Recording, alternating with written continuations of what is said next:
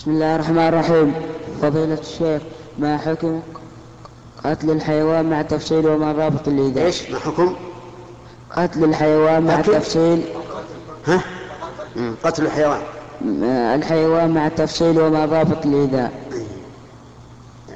الحيوان ينقسم إلى ثلاثة أقسام وأعني بذلك ما ليس بحلال. الذي حلال هذا معروف يذبح ويؤكل لكن غير الحلال ينقسم إلى ثلاثة أقسام. القسم الأول ما أمر الشرع بقتله والثاني ما نهى عن قتله والثالث ما سكت عنه.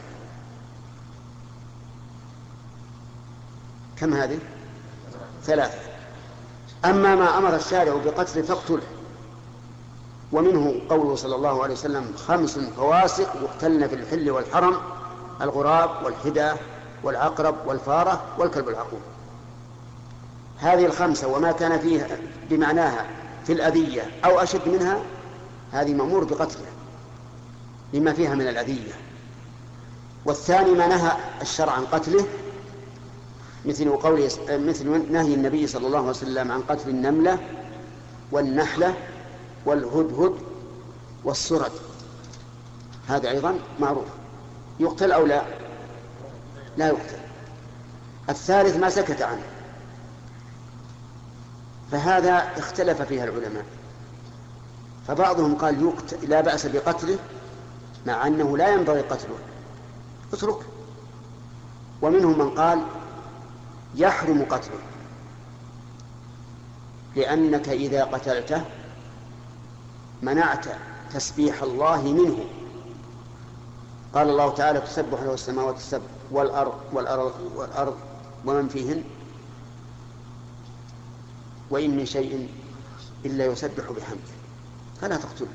ما دام لا لا يؤذيك ولا أمر بقتله اترك.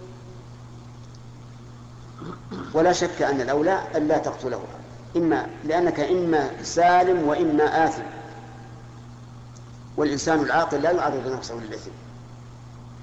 لكن هذا القسم الثالث الذي هو لم يؤمر بقتله ولم ينهى عنه إن اعتدى عليك وآذاك فاقتله. فإن كان مما نهي عن قتله فاقتله قتل مدافعة. إذا كان مما نهي عن قتله كيف قتل مدافعة؟ يعني بالأسهل في الأسهل. مثلا النمل منهي عن قتله ولا لا؟ منهي عن قتله لا لا تصب عليه المبيد على طول. حاول أن تطرده طردا. إما بالقراءة لأن بعض الناس يقرأ على النمل ويرتحل. حد يعني حدثت بذلك من عدة جهات. وإما بشيء يكره رائحته ويرتحل. وقد جربنا ذلك بالغاز. تعرفونه؟